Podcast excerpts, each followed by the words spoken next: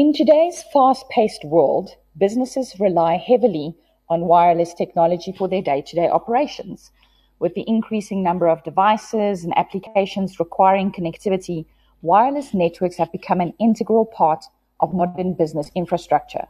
Businesses need reliable, secure connectivity.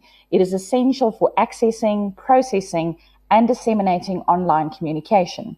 And to discuss the landscape of wireless access technology, some trends and the specific benefits to the South African context, we are speaking today with Neo Pukubye, Managing Executive at BCX for Wireless Solutions. Neo, let's start with a broad question. What is the impact of wireless access technologies on society today, and what are some of the trends that you are seeing emerge? Thank you. So, wireless technologies are becoming more and more uh, important and crucial in society today as we see an increase of people accessing the internet through their uh, smart devices. So, enterprises as well are, a huge component of this because we are at a point uh, from a society perspective where a lot of the businesses that we have are facing a decision around going either digital or dying. We've seen a lot of this uh, predominantly in the retail space and in the financial services industries as well, where customers are starting to engage with uh, the enterprise and the businesses um, through uh, digital means. And it now gives a new conundrum to those particular businesses in terms of how to address the issues around reach and retention of their customers in the retail space specifically, you know, it gives us an increase in distribution channels for those particular clients, allowing them to reach customers that they haven't reached before, and also to be able to engage in markets where they don't necessarily have um, any footprint from a store's perspective. In the FSI space, it also provides those businesses in the area to be able to have an opportunity to create personalized offers to potential clients and also to be able to, to provide bespoke services to their existing clients. So all of these driven predominantly by the wireless access technologies of 5G, Wi-Fi 6, and in the immediate future, LEO satellite services. Because the one thing they have in common is the ultra low latency that enables the IoT uh, applications to operate optimally in the environment. So you've actually mentioned a couple of them already, the advantages to 5G. Now we've gone from 3G to 4G to 5G. It feels like it's happened so quickly. Can you maybe unpack some of the other advantages? I mean, we're talking faster speeds, lower latency, greater capacity, etc. So maybe just if you can unpack some of those. So it's quite clear that faster internet has become crucial for businesses, right? And even consumers are becoming more and more reliant on internet due to the proliferation of IoT applications. So increased speeds have become a norm, and we see a, a huge drive of growing speeds in these technologies versus the previous ones that we had. In terms of increased capacity, um, we are obviously getting an increasing number of devices that are connecting to the network.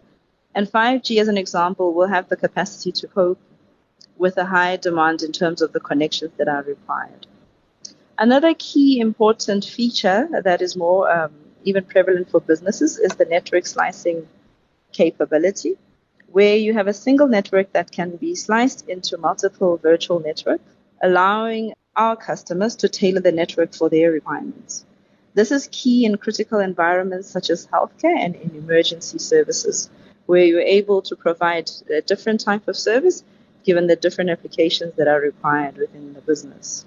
So, I mean, you've mentioned one industry specifically that can benefit from slicing, but specifically in South Africa, how does it benefit our businesses and potentially economic growth? And what industries can stand to really benefit from, you know, 5G and network access? So some of the, the key benefits that we have for 5G are also around augmented reality and virtual reality.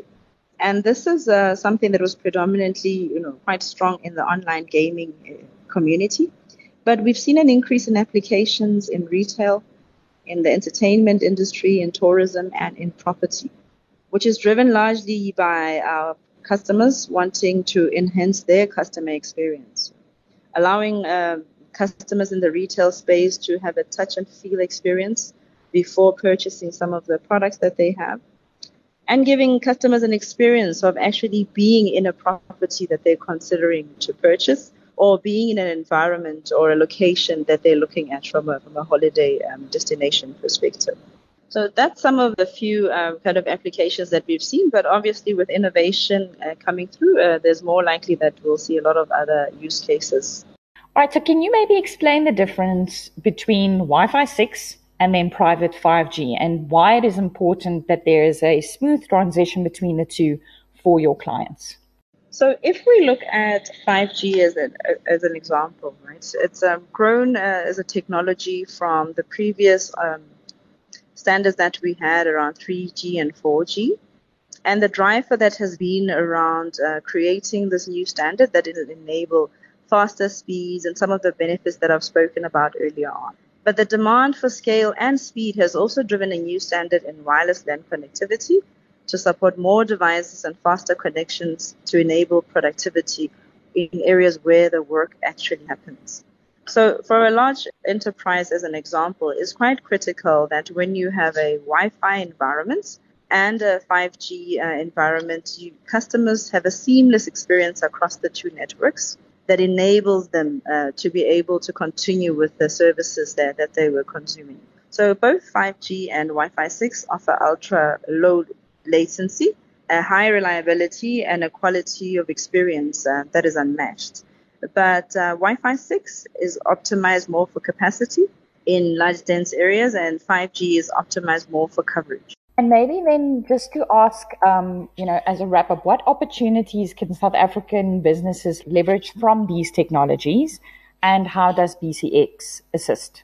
So, from a South African perspective, one of the key things that um, has grown quite significantly in the last couple of years has been around remote working there's a definite need for reliable mobile connectivity that enables uh, employees to be able to operate from different locations. With these technologies that we have, issues such as dropped calls and interrupted connectivity will be eliminated, and business will be able to optimize on some of those efficiencies from the employees. There's been a massive increase also in video calling and video conferencing that also requires that low latency but one other key thing has been around possibly driving rural innovation. As we get more reliable internet access in rural areas through some of the technologies like the LEO satellites and uh, 5G, there's an opportunity for us to empower South Africans in those rural areas and make them part of the larger ecosystem from a knowledge perspective and enable them to share their ideas as well, which could help us in driving innovation as a country and could also assist around possibly minimizing this ongoing urbanization that we see happening today. The benefits of wireless technology are undeniable, from improved connectivity to enhanced productivity and innovation. And as we've heard from Neo, it's equally important to ensure that this technology is secure and accessible to all South Africans as far as possible. So we've heard today from Neo Pukupye, Managing Executive at BCX, for wireless solutions about the opportunities that exist in the South African context with the advent of 5G.